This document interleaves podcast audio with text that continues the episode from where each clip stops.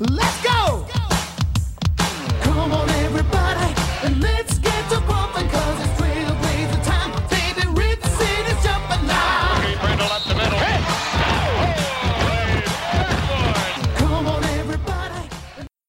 All right, everybody, welcome to the 124th edition of the Holy Backboard Podcast. I am Dustin here in Rip City, and I got my man. Sage chilling in uh I guess Rip City. I don't know what you'd call Beaverton, Oregon, but I guess Rip City expands to just past, you know, Portland proper.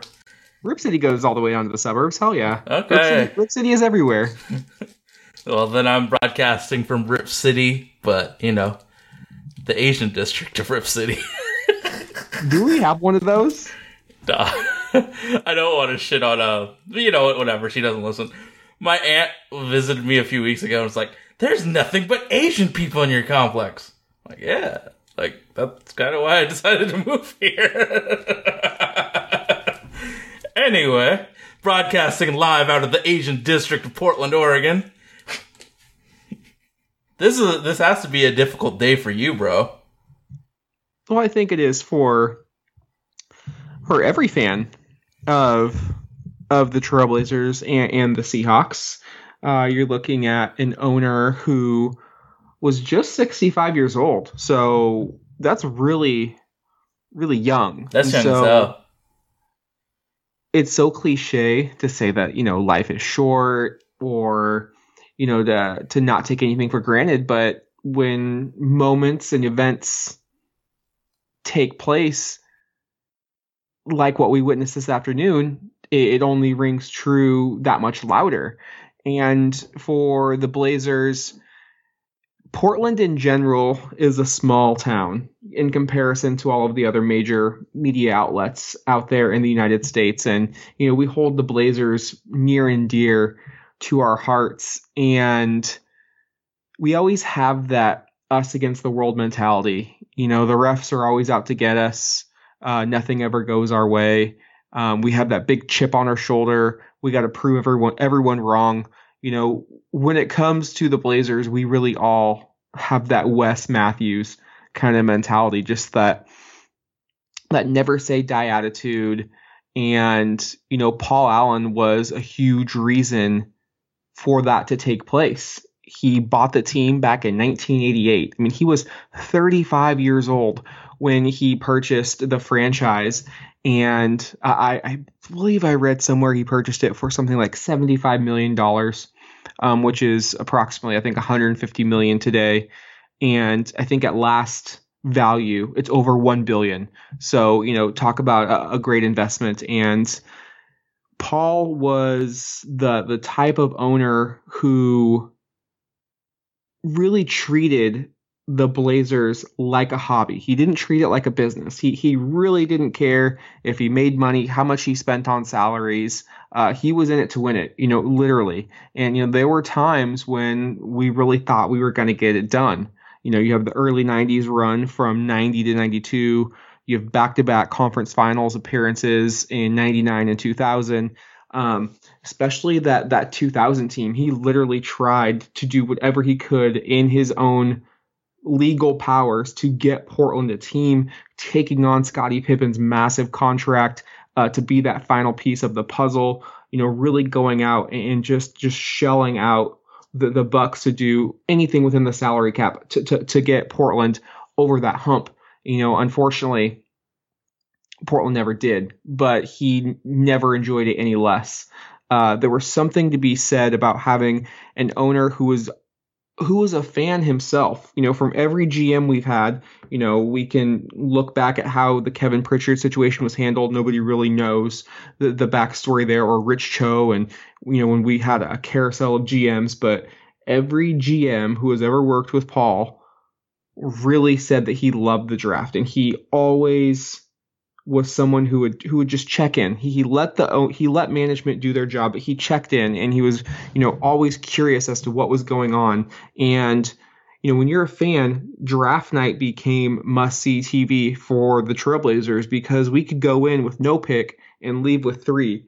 while other owners were out there selling picks, trying to make a buck, trying to, you know, hit that bottom line, he was going out there spending $3 million, not just for first round picks sometimes, but for second round picks, just to give his GM even more assets to, to go out and compete with, with the rest of the, you know, the heavy hitters in the league. And as a fan, you just can't take that for granted because not all owners are like that. Some really like to pinch pennies.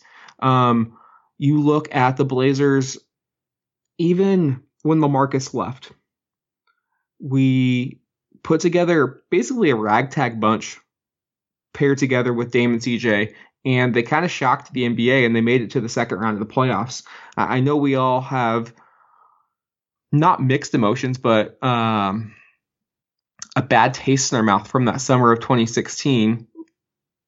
But Portland had max money and they had a lot of free agents. And, you know, for better or worse, Paul Allen was one of the guys who said, We need to bring back Allen Crabbe. I don't care what it costs.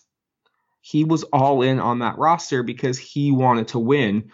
And you can look back and in hindsight is obviously 2020 but I would rather have an owner who's ready to go all in rather than someone who is going to say, "Ooh, that's going to cost me too much. I don't want to go in the luxury tax.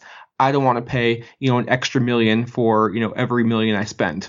You know, it's basically dollar for dollar you owe in luxury tax once you hit that threshold. And if the team was contending, money was no object. And that throughout sports, not just the NBA, that's not always the option. That's not always the case. So did I always agree with every decision he made? No. Was he perfect? Far from it. No, I mean, no one, no one is, no one is perfect. He was a very philanthropical man. He did a lot of good for the community and was one of the best owners that we had. Um, so I, I feel fortunate to have been a fan during his, his era. I mean, I tweeted he he's the only owner that, that I've known. You know, this is uncharted territory for me as a Trailblazers fan. You know, you watch all these old videos and he's there. He he's there shaking Clyde's hand. He's there, you know, shaking Scotty's hand. He's there shaking Dame's hand. Like he has been you know that there have been few few constants in, in, in Rip City. You know, Bill Schonely, obviously, um, but Paul Allen ha- has been there over this 30 year run. And you know, I be, I was a fan in 1990. That's when I you know I was five years old. So he was in his second year of owning the team, and you know it, it's just he's always just been there. And just to see it come out of nowhere because in 09, you know, we heard that the non-Hodgkin's lymphoma. Um, he was treat he was you know diagnosed with, with that he beat it, and then just two weeks ago, came back, and he's he, he's like, I'm in good spirits. And this just kind of, you know, death sometimes happens, and you can see it coming a mile away. And it's a lot easier to take because you've been bracing yourselves for it. But when it just comes and kind of sideswipes you and catches you off guard, it took me a good hour just to even get my bearings straight. You know, I was working, working from home today. That happened, and I'll be completely honest, like that's all I could focus on. You know, I was reading everyone's stories, seeing all the player tweets, um, trying to process my own emotions. You know, selfishly thinking also, you know, what's going to happen uh, to the team. Uh, eerily enough, Olga asked me the other day, you know, what what does happen if something does happen to Paul? Um, you know, I just didn't have an answer. You know, I obviously I think the team goes to his his sister Judy at the moment, but no wife, no kids. Um, Sports Business Radio uh, tweeted out earlier th- this afternoon that plans have been in place for a while. I mean, obviously, once you're diagnosed with something nine years ago, um, you're going to have a plan in place. So we don't really know what that is, but the rumor is that his sister really has no interest in owning um, a sports franchise, so it'll probably be sold from his estate. And, um, you know, I, I think Blazer fans are freaking out, and maybe rightfully so, because there there have always been rumors. Again, and this goes back to that chip on your shoulder mentality, that you know, that little brother mentality, in a sense, like you know, Seattle's always the you know big brother looking down over us, and they've got the Seahawks and they've got the Mariners, and you know they had the Sonics and they're looking for a team, and, and it looked like for a minute that the Blazers might move out of Portland um, earlier in this millennium, but you know all for naught, no, nothing came of it. But there's still Portland and Blazer Maniacs always have this sense of paranoia surrounding them, whether that's with a trade, whether that's, you know, they think, you know, you're up 20 with seven minutes left, oh, something's still bad going to happen. You know, we're kind of bred and born with that sense of paranoia just because of all the all the shit we've seen throughout the years. And the franchise moving is no different. Um, personally, I think it is highly unlikely the Blazers ever move. I think the NBA really learned their lesson once the the Sonics moved Yep. and all the backlash that they felt. Until this day, they still feel that backlash. It's not like it's ever going to go away, you know, until the Sonics have a team. And the Sacramento Kings were I mean on the verge of bankruptcy and the NBA did whatever they could to I keep mean, it shit. in Sacramento. I mean, shit. You can look at New Orleans, like as a fan of the Hornets for so long. Like I dealt with the fact that you know there was a chance that they they would move. So I always had that like nervousness, like oh shit, if we don't reach this benchmark of you know attendance, we could leave. You know, and then uh, you know the the the storm came that we could lose our team. So there was always that that huge you know nervousness, like oh man if Chris Paul leaves, we're gonna have no one, and this team's gonna go to Seattle, or so that that fear, you know that you know the the shakeup is happening is definitely f- fair, but like you know that there's an action taking place to keep this team in Portland right now. the The thing is like. Blazers are very secretive of like what's happening with the franchise. They only trust certain news outlets to speak the truth. So we as fans and we as like fan, you know, broadcasters don't have that inside scoop. Uh, with the Tom Benson thing, we knew, we knew that what was going to happen was he's going to give it to his wife and she was going to run it. With this, they probably have the plan in place, but they just haven't at like broken the news, like what would happen. So everybody's mind is just like worst, you know, the worst thing possible when like I'm gonna guess that everything is gonna stay status quo until more information is out. But I get I get the the worriedness like what if we lose this team? I just don't think it's happening. Yeah, I mean, you look at what what is the recipe for uh, a relocation? One franchise worth. Portland is, I believe, as of 2016, I think they rank 14th or 15th at over a billion dollars in franchise. So it's a healthy franchise. You look at stadium. Uh, there has been a lot of renovations um, and revamps to the Rose Garden over the years, uh, as recently as 2013, 2014. Nothing wrong there. You look at attendance. Portland is always up at the top in attendance, regardless of what team that they field. And you also look at location. If the NBA were to move away from from Portland, you have no market in the Pacific Northwest or Vancouver, BC. I mean, you're looking at Sacramento as your most northwest team, and Minneapolis, Saint, Saint Salt Lake City as maybe the most west, um, above California. So it, it doesn't make any sense. And also, you have to remember that you have for someone to to move a team, they have to one buy buy the team. They have to pay at least 100 and- 100 to 125 million dollar relocation fee. You have to have the commissioner sign off on it. You have to have a majority of owners vote as well. To me, Portland is not competing for any other geographical market. I mean, if you put them in, say, a Vegas, then you got, oh, Salt Lake City is going to have to compete with them. The Lakers going to have to compete with them. Phoenix is going to have to compete with them. Right now, Portland's in this pocket, not competing with anyone. We're just minding our own damn business. Mm-hmm. And The, your well thought out plans and ideas, you know, people aren't really thinking that way right now. Yo, the owner of the team for the last decade, two decades died. Really, su- three decades died suddenly. People aren't thinking logically; they're thinking in emotions and like worst possible deal, man. So yeah, I think all of those things are very valid, But yo, this is an emotional time for Rip City. Like the the season opener is literally in two days.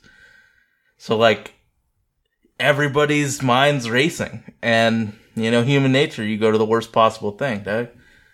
That is human nature. I mean, we we're all guilty of that. I don't know why that happens, but we all we always think for the worst. But I again, I would be, and I'm I'm a I will say I'm a Trailblazers pessimist. I've seen a lot of shit. I've been burnt a lot of times with this team. I would be very, very, very surprised if the team was to move. No, I, I just don't think it happens. Oh, and by the way, there's the the stadium is signed through the city. Um, what's that they- lease like? they've leased through 2025. See, um, uh, 20, 2012 was like the, the, the time in New Orleans fans like, oh shit, this lease is running out soon. This shit. But like the fact that the Blazers have it signed for another dec, not decade, six years, seven years. I'm bad at math. Holy shit. But like, we ain't leaving for a long time and I'm sure they're gonna make it a stipulation that it's a Portland centric, you know, owner. and what you have to think about, and it depends on how you're processing this information. Some people are are already thinking about it. Some people still want to process what's happened, and there's no right or wrong way to, you know, grieve or handle what what just happened. I, I think Blazer fans, you know, we're all a part of a community. Um, as long as you really root for the team. I mean, doesn't matter if you know this the Blazer fan next to you intimately, or you've never met them in your life, or you've high five random strangers. You all have a vested interest in one common thing, which is the Trailblazers. And this team, I think, just means so much Mm. to the city, and I think it reciprocates. And I don't think there are a lot of relationships like that with sports, their cities, and, and the actual teams and the fans. And um, I was reading, I th- believe it was a Forbes article, and I think it was from two years ago. And the lease is through 2025. I think there's an early opt out clause in 2023. But but even then, I, I would be very very stunned if anything were to happen. But how and I guess you know we have to do our own part. How so moving on, obviously it was already going to be an emotional night in other aspects. Absolutely. You have one, you have a season opener. Two, you have the rival Lakers. Three of LeBron's Laker debut, and four, you have the game on TNT. TV, yeah. And and five, you have what a 17 year home opener winning streak on the line. And we're gonna add the passing of the team's owner, Sage. It might be one of the most emotional nights ever in the history of, of the Rose Garden. Oh, it absolutely will be, man. Like all of those circumstances adding up, and I think the the there's only two real ways this game will end. I think it's either a blowout on each end, like either the team, you know, has that chemistry and has that like, okay, we got to do it for Paul Allen type of thing, or it's just too much and we get blown out by thirty. Like I don't see many other ways that that happens. It's either you aren't we aren't losing, or we aren't winning type of type of vibe. Um, one last well, what do you do? You think they'll be able to get the jerseys and stuff ready to pay homage to Paul by Thursday? Yeah, And do you think they'll do like a little patch on the the shoulder under over the BioFreeze logo or something like that? yeah, I'm sure they'll be able to figure something out. I think I remember when it was either when Duck, no, Duck passed away in August, so there was plenty of time to get to get a patch. I think Luke Luke passed around Halloween, um, and they had that patch pretty quick. I mean, they're not selling the patch or they're not selling the jerseys with the patch. They really just need 12 to 15 patches sewn on. So I I don't think it's going to take them quite a bit of time. It's not something that you know really needs to be a th- and this is not to be rude a a thought out design. I mean, you only have so much space. Oh, I, I know what I was thinking about. It was when Dr. Jack passed away during the 2014 playoffs. They got that patch up real quick. So, I mean, with the game Thursday, it's, it's Monday night as we're recording. That gives them over 48 hours to, to figure something else out, um, which I'm certain they will. And then one other thing that we haven't really discussed, and it is in no, it, it, it's not meant to have any disrespect to to to Paul, but looking at the next owners uh, of the Trailblazers, and this is why I said we were very fortunate to have him as an owner. We will be very lucky if we if we get someone who, who's willing to spend money. I mean, you get owners out there who, who want to sell draft picks. You get owners who won't go into luxury tax, who won't even, you know, they hit a certain tax level or they hit a certain level on the salary cap. They're not going to make moves. I mean, so there is so much more to the game than than coaching, than players. I mean, this is a huge element of the yeah, game. it's a huge uh, uh, organizational thing that is just lost now.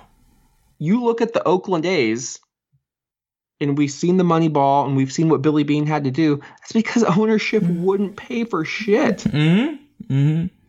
I mean, really, this is a obviously some, a person's life was lost. But if we're if this is a Blazer podcast, so we're going to look at it through a Blazers lens. This is a catastrophic, a humongous loss for the Trailblazers for everything that he's done and how he let his GMs just run the show. It's it is I, I would say I don't believe the team will move, but what I'm more worried about is whatever owner comes in, how are they going to run that that show? Mm-hmm. Because that can severely constrict what the coaches can do, what the management can do to get new players and, and pay them. I mean, we don't want to just, oh, we draft the next Damian Lillard. Oh, sorry, five years, your contract's not rookie, cost controlled. We're going to have to let you go, bud. Um, we just can't afford you. Like, I know there's a, a minimum salary cap that all NBA teams must adhere to, but traditionally, the ones at the bottom end of that are the ones looking up the ladder at the top teams. Absolutely. But you can look at it another way. I mean, obviously, Paul had, you know, deep, deep feelings about, you know, certain players and was willing to shell out massive amounts of contracts, even though they don't really deserve it. You could think of like new blood coming in and hopefully they're willing to spend when there's a chance at winning. But now that this culture change has happened, we can get rid of some of those toxic ass contracts. I mean, I don't, you know, that it's kind of a, a weak argument to say, but I'm trying to think positively about that type of the situation. I mean, at the end of the day, two things. One, I would rather have an owner that's willing to overspend than underspend.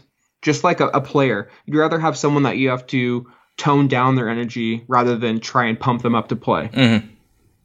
And then the second, the GM should also be able to say, okay, this really isn't a good deal. We need to not do this. So I think it goes goes hand in hand. Um, but you know, I, I think we've seen throughout the past couple off seasons, Paul was already trending in that direction of okay, we made some bad decisions. Let's, you know, unless it's really gonna quote unquote move the needle, probably Sure. dial back a bit. So I think we've already been witness to that. But you know, any other thoughts on that stage? I felt like I kind of went through. No, it's more of your shit whole- than it's yours. More of your shit than it is mine. It's just you know, we as you know broadcasters kind of had this like hope and prayer of like big changes and movement this off this this season. I think that isn't going to happen at all. I think we're going to stay very status quo with Neil and and Terry this this season and probably next, which is a kind of a bummer, but it's kind of what needs to happen. We need to have as much stability as possible as a franchise right this second. It is strange because who's approving trades? I bet the Vulcan Group will for a while. I mean, like it, it that was his that was his business, and I have a feeling for at least this next year, it's gonna be a very weird chain of command with in regards to uh, trades, signings, any of that stuff. And honestly, I have a lot of experience, you know, not having the right type of ownership. as a fan, as as someone who can describe what's going on, I have a I have an advantage over a lot of these Portland people because you know I rooted for a team that you know was owned by the NBA for a season. Um, but I, I think that there's going to be a lot of like steps in the command structure of how you know if we were to sign a Jarrett Jack or a, a some someone like that, tear uh, Neil would send it up a ladder, up, up, and then it would get approved, and then Neil would have permission to to make that move. If I was to guess. And so we look at this season, though first with a lot of uncertainties. If you were to say that, you know, we are like, in a way, we're like the Oregon Ducks, the football program, who for about 30 years, they kept everything in the family. You know, whether head coaches may have changed very infrequently, a lot of the assistants stayed on for 28, 30 years. And all of a sudden, things kind of hit the fan and there was major changes and then they've had couple of years rebuilding and now they finally feel like they're back on their feet. But that's kind of what it feels like in a sense. We've had that 30 year rock where you know where your paychecks are coming from. You know what to expect out of your boss. You know what to expect each offseason and what you're you know looking to accomplish. You're aligned on the same goals and vision. Now all of a sudden you got to find someone else and rework everything. And so this season takes on an even new layer of complexities and importance because what I mean, I'm trying to think if if you're an, a potential buyer, obviously you do your research and you don't want to be, I guess, have too much of a recency bias. But at the same time, I don't know many people knocking down the doors. Let's say Portland wins 20 games this year.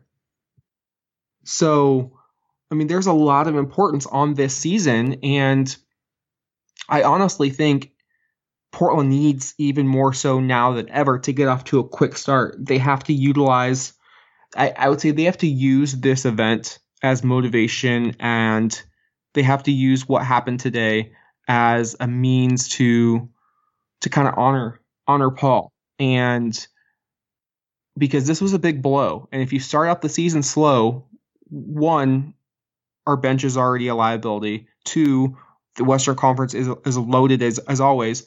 And three it's it's hard to play catch up especially with with the schedule that Portland has um, the second half of the season and especially considering how how deep our division is specifically. You know, you play your division opponents four times a season, and the Northwest Division, far and away, is the most difficult.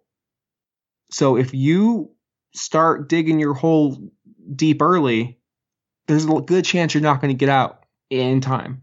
So that's why I believe this stretch to open up the season, you get three games at home, is so important for Portland to take care of business. I mean, we've already discussed how emotional it, is going to be Thursday night. What? How do you see this game playing out, Sage? Do you think they let their emotions get to them and they they lose focus? I mean, it's kind of an inhumane thing to to talk about, saying you know you just lost someone who you might have been close to. Now you go focus on a basketball game, but at the end of the day, that's probably what Paul would want them to do. And, you know, it, it is their job and it is their passion. So you really do have to focus. Do you see them how how do you see the, the shaking out? Do you see this maybe playing in their favor or another hurdle that they have to that they have to? You know, um, if if we didn't have a leader like Damian, I would. Uh, it, it we're losing that game, but I think Damian is the one person that you can look at and be like, you got to motivate these troops to to play this game and win and win it for Paul. And I think he is the type of guy that is talented enough and good as a good enough leader to pull these guys together in a very, you know, hard period in the franchise history and get them that win. And I think it is important. You know, the the streak is whatever, but this is the first game of the season. You know, Paul just died. There's they really need to get this win.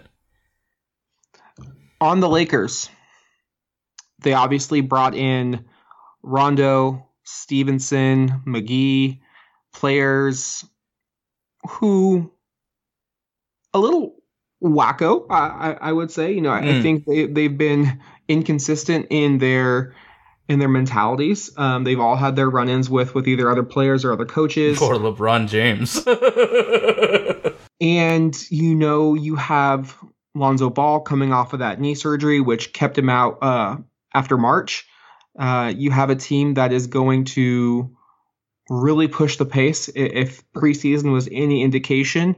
And you've got a lot of young talent. You know, I would argue this is not one of LeBron's strongest rosters, but there's something to be said for youthfulness and enthusiasm. And I think he really injected a lot of that into into the Lakers, which is you know unfortunate as as, as a Blazer fan, but um, LeBron looks happy, man. Like for the first time in a long time, he looks happy to be out of Cleveland, and I can tell his family's happy. That I bet that decision was based 100% on his family to go to Los Angeles.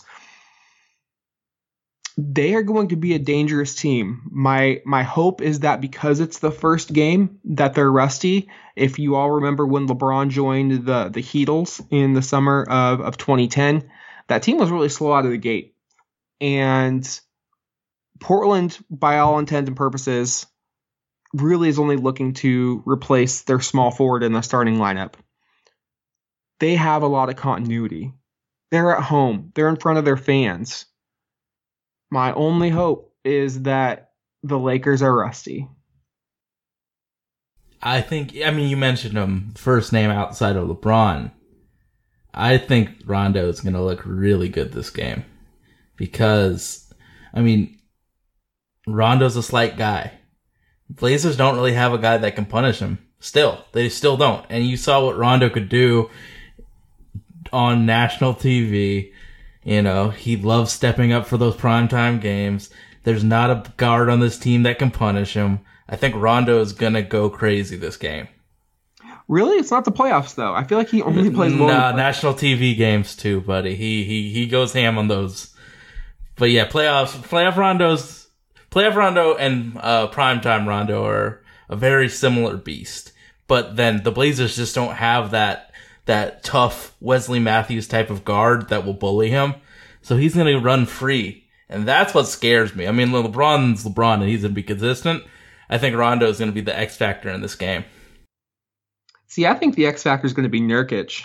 He has looked fantastic this preseason, and to be quite honest, he destroyed the Lakers in that first game. Uh, we played, I believe, on November fifth when Dame hit that game winner. Um, I don't see anybody on their roster who is going to to challenge Nurk. If Portland is smart, they will slow this bad boy down. They It's gonna not be tough though, man, with how much you know. There's that that that oh they're gonna run fast, we're gonna run fast right back at them type of mentality, and I don't think we can afford that. We got to end possessions and be slow. you got to be disciplined. You got to take advantage of your home court. And look, their centers are are Zubac, JaVale McGee, and Moritz Wagner, the the the rookie from Michigan. If Portland was smart, they would pound the ball inside to Nurk, get them in foul trouble. What does Portland have a plethora of? Shooters. You go to Nurk, you force them to double, you either cut to the hoop or you kick it out to your shooters. That's one thing that I've been very impressed with this season is the amount of shooters that that we have. And if you get them open looks, they're gonna knock them down. So that's why Nurkic is my X factor. We know Dame plays the Lakers better than any other team in the NBA. Bless his heart. I fully expect Dame to have a monster night, but for Portland to win, we need Nurkic to have a Nurk fever type of game. Like I think moving forward, that's how we'll kind of define uh, whether Nurk really came to show out or not. Was it a did it pass? Did, did you get Nurk fever watching that? If you're like, yeah, I'm falling back in love with this bad boy, uh, then the answer is yes. Are you falling? i- Is it Nurk fever again for you? if he shows out because he's looked fantastic defensively and there is not a, a big on this roster that's going to hurt Portland for having Nurkic on the floor on the defensive end. They don't have Brook Lopez anymore to stretch that floor. Hmm. I don't know, man. I, I think that that is it, but they have. I mean, they have LeBron James, and who do we have to guard LeBron James? Chief on him. LeBron in Portland has never really been a problem. Portland plays LeBron actually really well. But we've only played him like twice a year. We got him three The or four numbers times. don't lie. The numbers don't lie. All right. We shall see. I mean, if you want to play that, I mean, as much as Chief annoys me and makes me want to pull my hair out at times, he is a versatile defender who can handle the Paul Georges, the LeBron James, the Carmelo Anthony's of the world better than anybody else can. Is he going to stop them? No. No. But is he going to do a damn good job? Yes. Mm-hmm. And that's really all you can ask. And quite frankly, if LeBron's shooting the ball the majority of the times, Portland is going to win this game. LeBron, in a lot of ways, is like magic.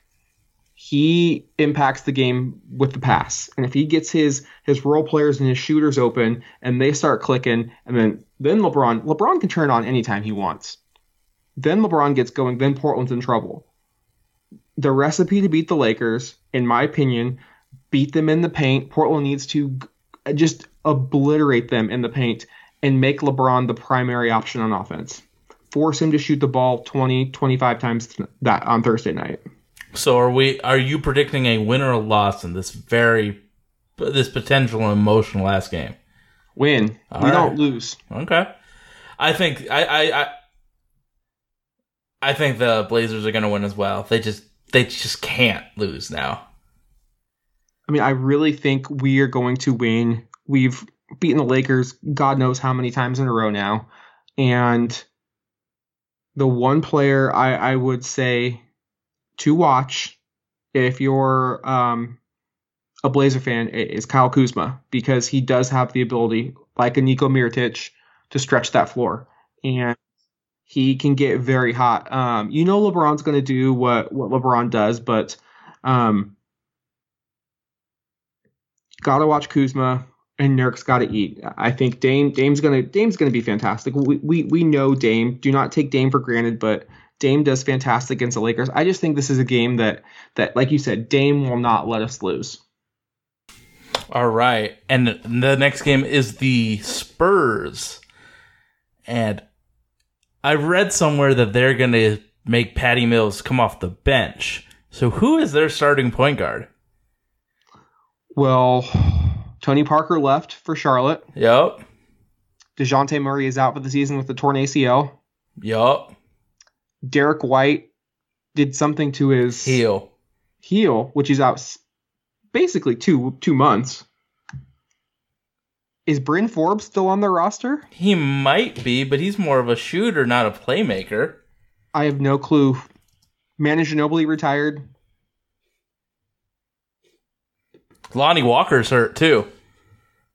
Looking at their depth chart, they do not have another designated point guard that is healthy other than Patty Mills.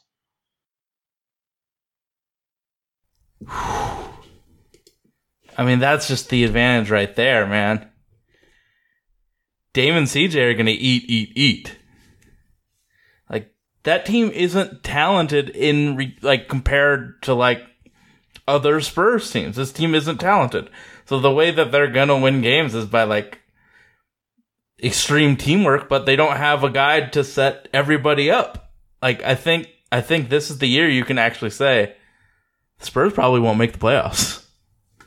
And I think for Portland, they need to take advantage, like you said, of, of that of that point guard situation because Dame should not face a defender that's going to give him problems. Dejounte Murray, I believe, was second team All NBA defense last year, and we know Patty Mills is, is not known for his defense, and, and neither is DeMar DeRozan. So I don't see who they can throw out there that's going to slow down Dame or CJ. And I think those guys are going to be enough to power Portland past San Antonio. And again, I, I think this is another game where we could see Nurkic really continue his his projection, his trajectory over from the preseason. Pau Gasol is really a shell of his Mhm. former self. He's not a, a rim protector. He's not a really great defender. So if Nurk can just take his time and, you know, I would love to put Pau in a lot of pick and roll situations and make him move laterally. I think Portland can can win this game if if they dominate the paint and they have a lot of assists. Portland was the league's worst assist team in, in 2017 2018. Um, over their last three preseason games, they, I believe, had at least 22 or 23 every night. The Spurs are a team that's going to play a lot of ISO ball. They have probably three of the most ISO heavy players in NBA history in Lamarcus Aldridge, Rudy Gay, and DeMar DeRozan. So, could Portland lose if those guys get hot? Yes Absolutely. yeah. but it's it's more sustainable if you're moving the ball, you're you're getting a lot of your teammates involved, and, and you're making the Spurs play defense. This is an older Spurs roster. Uh, and a lot of new moving parts too. Like DeMar DeRozan is now on yeah, that team. There- there's no way that they have the the the the years together where they can rotate as as well as they did in the past just because everybody knew everybody like on those Spurs teams. Now it's new moving parts that may or may not be talented, but they don't have that chemistry where they know implicitly where they're going to be defensively on that rotation. So if the Blazers do in fact move the ball around, they're going to find holes in that Spurs defense just because they the Spurs haven't been there for that long of a, a stretch together. And I think if, if you're Portland, two things to to keep in mind. One, do not leave Marco Belinelli open. That dude still kills the Blazers regardless of how, how old he is. Um, and, and second, double team Lamarcus. We That's watched a tough one though. Doc. We've watched him in Portland for nine years. He gets shook when a double gets sent his way. He is not a reliable passer out of that double team. And I wouldn't double him right away, but if he starts to cook a bit, which he can, absolutely, he's done it before. He's used to them rims too. oh, for sure. But it doesn't have to be a consistent double. Double from the weak side, the strong side, the back side, multiple defenders. Make him think. really make him think out there because I've seen this dude play for nine years. He does not like being doubled. Some some big man relish in it. He does not make his life miserable. And I think Portland, um, I think Portland goes to two and zero in the season. I, I think they might even win this one by double digits. What do you what do you think? I, I think the Blazers also win this game. And then the next game is versus the Whiz Kids of Washington, D.C. with their new acquisition, Dwight Howard. Are you afraid of Dwight Howard going uh, all beast mode and shooting it from the far from the corner three like he said he was adding the three point shot to his game? Has Dwight Howard went beast mode since the finals in 2009? He did. He put up really nice stats last year when he was the only uh, post player on the Hornets, but not beast mode. No. No, so he he is not.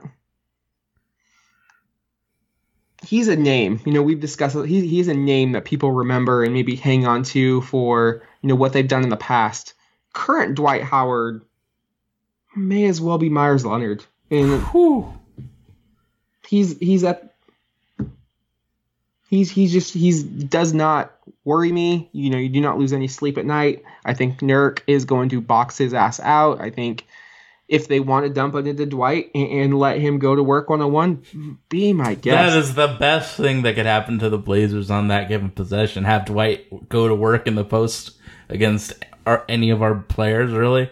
I mean, I'd rather have Dwight try and get 30 than John Wall or Brad Beal. Shit, go for it, Brad, Dwight. Brad Beal is the player to watch. He set an arena record for an opponent last year. I think he got 51 against Portland, and they beat us without John Wall. Mhm. Um, it wasn't this- it Timmy F running point? Yeah, this this is a team that keep your eye on because they could lose to the Phoenix Suns, but they could also beat the Golden State Warriors. They've Absolutely. got you know got your shot ready. They got a lot of high variance players Hell yeah. because they they actually scare me quite a bit. I think Austin Rivers was a sneaky good acquisition as as a backup point guard. He's out of his his father's shadow. Um, John Wall, I think, has a lot to prove this year. He's kind of fallen off the radar when you talk about top five point guards. Yeah, I think Dame Uh, took his spot in like the national, like media's eyes. and they have a lot of versatile forwards. You got Porter Jr., you got Kelly Oubre Jr., Markieff Morris. Um, they can throw some lineups out there that I think could give Portland problems. So I actually really want to see them play Dwight Howard because we can play Nurkic against Howard. If they go small, Portland could be Portland could run into some issues. Like this game this game worries me almost as much as the Lakers game because we traditionally do not play well against that Wall Beal backcourt. If you remember last year, obviously Beal led them to the victory without Wall in Portland, but Portland had to erase something like a 17 point deficit in the third quarter. Um, it was a crazy comeback to beat them in, in DC. So games against the Wizards are always weird in Portland. Yeah, There was they're that- it's usually a pick 'em. yeah, there was that game a couple years ago when I think Markieff Morris stepped out of bounds Yes, on the yeah, winning shot yep. and they didn't call it. It's weird. Um, what are your keys for success against the Wizards? I think you know the that narrative of like two of the best uh, backcourts going at each other. I think the Blazers have to prove that they have the better backcourt, and I think they do. But Wizards have a deeper backcourt. Uh, guy to watch out for that's a no name is Thomas Satorowski. He's a Czech basketball player and their backup point guard. He might give our guys fits because he's like a six six point guard. But I think really it's Dame and CJ and Nurk establishing why they are the three best players in the matchups. To me, I think this game comes down to the forwards. Um, for all intended purposes, I think the backcourts may wash each other out just because of how how similar and pretty equal they are. But can Jake Layman continue his hot streak from the preseason? Is Mo Harkless going to play? I, I would doubt it. I would not bet on Harkless playing this this first homestand. Um, would love to be wrong, but just a hunch and all the setbacks he's continued to to face. Um, I would say that's a less than a 50-50 chance. So you're relying ba- back on Jake Layman, and then you've got Al Farouq Aminu, who's who's gonna have to play a lot against Morris, Oubre, and Porter. Um, I mean, Seth Curry's gonna have to play a lot of three. yes, can can Portland get away going small? I, I think you nailed it right on the head. If Portland doesn't get punished for going small, if they can rebound and spread the floor and not give up second chance opportunities, especially in the paint, that's that's the key to the game right there. Because Well- Portland is going to have to go small. They will have to go small to beat the Wizards. I think they're going to start with big and Dwight Howard. I think Nurk's going to have a good night, and I think Scott Brooks is going to have to adjust, and he's going to go small. Portland's small lineup must be better than Washington's. Well, do you th- are you scared of an Otto Porter posting up Seth Curry every possession and getting two? it has less to has less to do with that exact example and more to do with there's an offensive rebound that we need to grab and we're giving up seven inches every single time down the court or um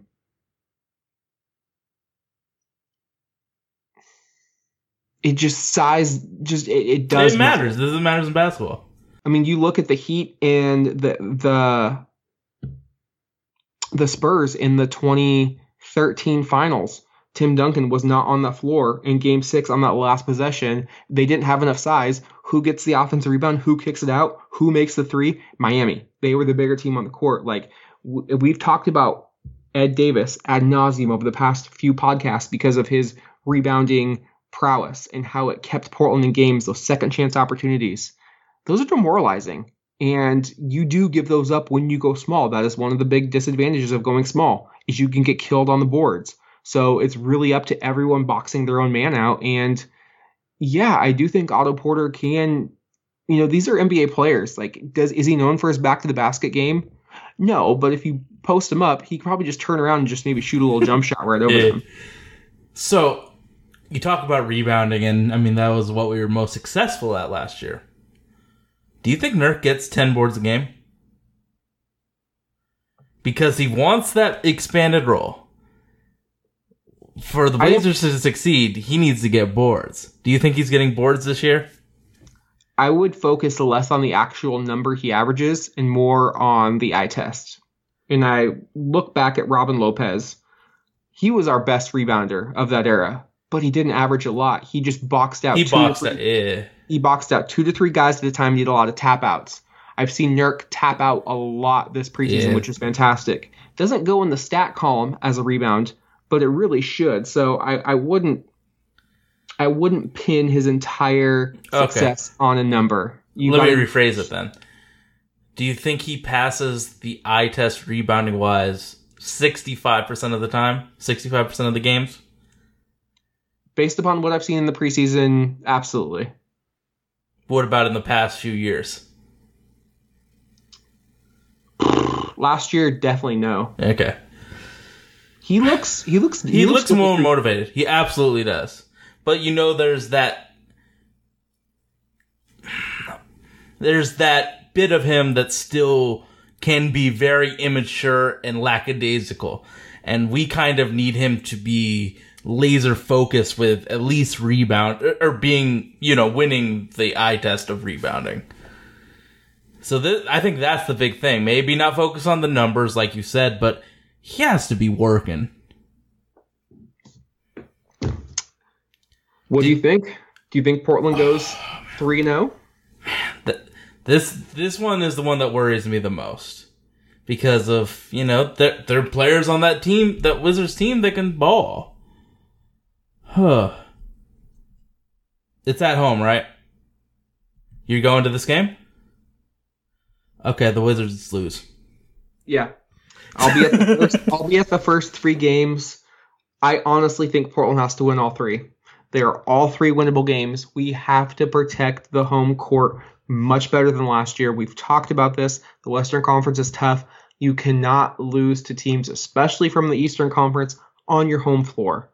Um, there, there's just no ifs, ands, or buts about it. You know, if, if it takes Dame scoring 40, 45, so be it. But again, I really think Portland is going to have to be able to win going small, and I think they're going to have to defend the three point arc, um, because that's where the Wizards, that's where they beat you. Mm-hmm.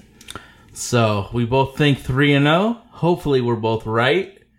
Do you have any? Do we have fan question? I know this was a very spur of the moment thing. Um, I just want to say rest in peace to Paul Allen, and you know, great vibes and good thoughts to his family, and uh, you know, fastball season's upon us. Today, eh, you know, we're recording at 10:30 p.m. on a Monday. You know, the season's here right now.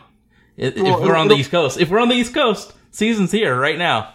Uh, basketball doesn't start till seven thirty on Thursday. Okay, fair enough. Um, you know, thank you for listening, and uh, shit, we out here. Yeah. Once again, thank you, Mr. Allen, for you know being the owner for thirty years and thoughts. You know, like Sage said, good vibes to to you, your your friends, and your family, and you know, thank you for everything. And let's let's let's win one for you, bud. Yeah, man.